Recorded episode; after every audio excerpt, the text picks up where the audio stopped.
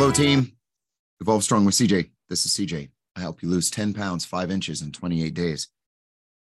Honest fitness advice that works. I don't ever talk about any kind of weird fads or supplements or anything. I think that's wrong. And today, I want to talk about how we break plateaus or what I believe a plateau actually is. I hear this a lot when individuals state, I'm trying everything. I have tried everything. I've done this. I've tried. No, you haven't. No, you have not. Not at all. You haven't even skimmed the beginning of what you should be doing in order to get to a point what you desire. And most of you want to lose that 10 pounds or keep it off or lose the inches around the waist. That's probably why you're listening. So, this is real talk today about what I believe a plateau is and how I believe you can break it if I believe what you can buy into my belief, what a plateau actually is caused by. I speak very often about what we call insanity cycles. And what I believe an insanity cycle is, is doing the same thing over and over again with small little differences that you do that you expect different results. That's what insanity is doing the same thing over and over again, but expecting the different results. So what happens is, is you wake up one morning, you are gung ho, you have a great little breakfast, you have a great little lunch, you go home, you have a great little dinner, and then the next day you wake up, you get on the scale, and nothing. but then you're like, well, hell, I did all that work and I did all this, and then you know, nothing. It's not to work that way, team. It is not going to work that way. It is probably taken you years to get to a point where you currently are you do not gain and sustain 10 pounds overnight. So you're not going to reduce and lose 10 pounds overnight. It's not going to work. I can say that if you do what I tell you within 28 days, we can get you down 10 pounds and five inches. But you can't just think about doing something one day and expecting the results the next day. That is just a complete insanity cycle. All right. It's also, too, you know, we do all this work during the week and then you sabotage yourself over the weekend. So, yeah, you may be able to lose two or three pounds during the weekday, but then you let loose on the weekend with just 24 pack of beer, staying up all night. Your sleep cycles are all off. You don't get a workout in over the weekends. You snack all day, you bake, you do all different kinds of stuff over the weekend. So you're putting in an additional three to 4,000 calories where you've only had a reduction of 2,000 calories for the week you're you're going to gain weight. You're not going to be there. So you have to really hone in and focus for about 28 days. Now I'll tell you, going into the holidays, you're not going to lose any weight and don't get that in your head. This week and next may be able to actually reduce a few of those pounds, but going into Christmas, going into New Year's, and I'm going to tell you, don't ever go into the New Year's with, with saying that you're on a diet. Eat and drink and be merry it's when we eat and drink and be merry Friday, Saturday, Sunday, and then we try to be good Monday through Thursday, and then you know Friday comes again, Friday, Saturday, Sunday. We're all we're we're we're, we're hooligans, right? Philip actually sent me a five minute um, podcast from another gentleman. He's a 40 year veteran in this industry, and he works at a lab. I think it's the Huberman Lab, and the Huberman Group is just a fantastic wellness community and he's a trainer there. And um, we look up to those guys. And he was, you always know a good trainer in this industry when they when they preach three main principles. Number one, movement on a daily basis. I told my shred class last night the reasons I believe movement are absolutely critical. We have this thing in our brain that is called a fat mass set point, the fat mass set point. And it's it's almost like it's our body telling us that we are okay in our current position. It's our it's it's the way we survive. And what happens is is we get to this point in our lives and even when we're born now unfortunately because we're, we're fat when we're born now and we're fat growing up you know so this fat mass set point is a very hard psychological set point to reduce so if you're at 250 pounds right now your body and this fat mass set point the psychological set point is telling you you need to stay here. This is where we need to be because anything that we try to lose below that, you're going to get your, your body just fights and fights and fights. So you, you balloon right back up, right? So, what we have to do is retrain our system to say that it's okay to lose 10 pounds and be here. It's okay to lose another 10 pounds and be here. That fat mass set point has to decrease. And I feel very strongly that daily movement can help with that psychologically. It reduces cortisol, it makes the entire chemistry of the body better. So, it allows you to feel good. And then those strength gains and those movement gains and those ability to do daily activities it tells the bio, it tells your psyche that yes, I like this about my new self. So that fat mass set point begins to decrease psychologically. So movement is absolutely critical. And this one gentleman that I talked about, this 40 year veteran, he always talks, that's, that's his first deal is movement. And what do you think ours is?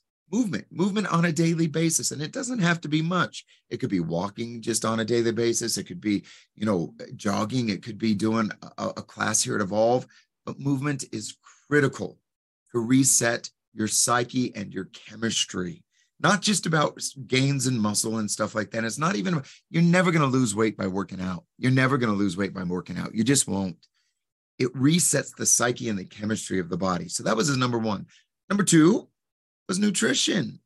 He, even said that the abs and the weight loss are in the kitchen. They are not in the gym. And I'll, I'll be second to that, right?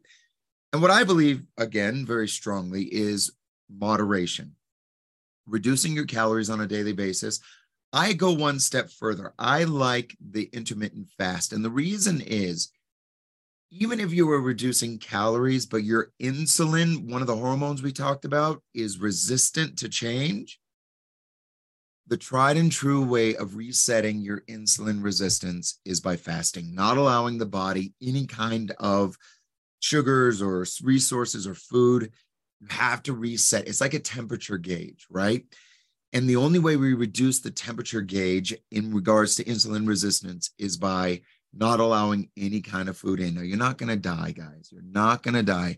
And I do, I don't, I don't, I, I, I try to meet you guys in the middle. So I do believe in at least uh, in in intermittent fast where you actually have at least a 500 calorie meal on a daily basis you know, for the first day or two. And then the second day, we reduce it to about two 500 calorie meals within a six hour period. And then we go back to what we call an 816, where we're feeding our body whatever our max calories are for eight hours, and then allowing the body to calm down for 16 hours. That's how I actually eat, period. I go 816. And if I have a heavy, heavy weekend of eating or drinking or having a great time, what I'll do is fast on a Monday and a Tuesday. I'll, I'll go to only maybe one meal and then not eat for the rest of the day. I'm not as strict, but I do take my shred programs. And if you're going to reduce your weight for 10 out uh, for 10, 10 pounds and five inches, I do promote an intermittent fast. And if you if you need more information on that, reach out to me. I'll, I'll, I'll absolutely give you that information. But there's just a ton of info out there. Do what works for you.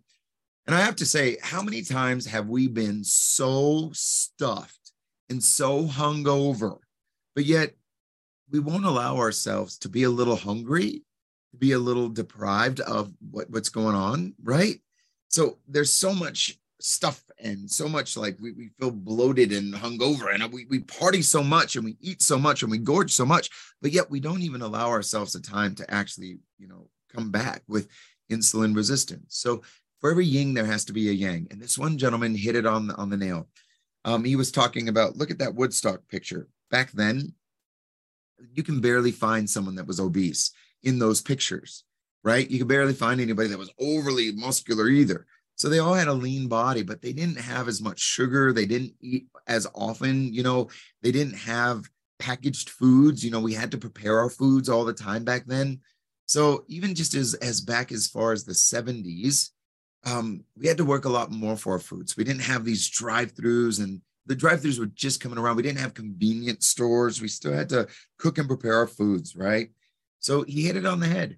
The third one where he talked about really, which was interesting, is getting out, getting out, getting into the sun, having vitamin D, getting being healthy with nature. Um, my third is accountability and community, right? And habit formation. So, you know, we're kind of in that same realm, but I, have actually evolved, no pun intended, to having some kind of accountability, habit formation, and cha- uh, uh, community. That is huge for your change. But in regards to a plateau, where we're getting to today, I believe that's bullshit. I believe it is absolutely bullshit with plateau. Now, don't get me wrong. There can be five to 10% of you where, you know, we haven't really, you know, there's going to be some, uh, we always try to find the easy way out. Honestly, guys, if you're moving on a daily basis, if you're sticking truly to your macronutrients and not cheating, macro caloric intake, and if you're holding yourself accountable and getting on the scale, but you're really, eh, you're going to make changes. You will. And if you allow the intermittent fast after you've gorged yourself over the weekend, you're going to make the changes. You got to dive deep and see what changes you have made that are causing you to plateau. Now, I'm not talking, I'm talking about a plateau of about three to four weeks. Female bodies, male bodies, you know, I actually had to go to testosterone. Um, I had to figure things out. But again, you got to make action. I had to go see my doc and kind of see what was happening. So I had to get on testosterone, right?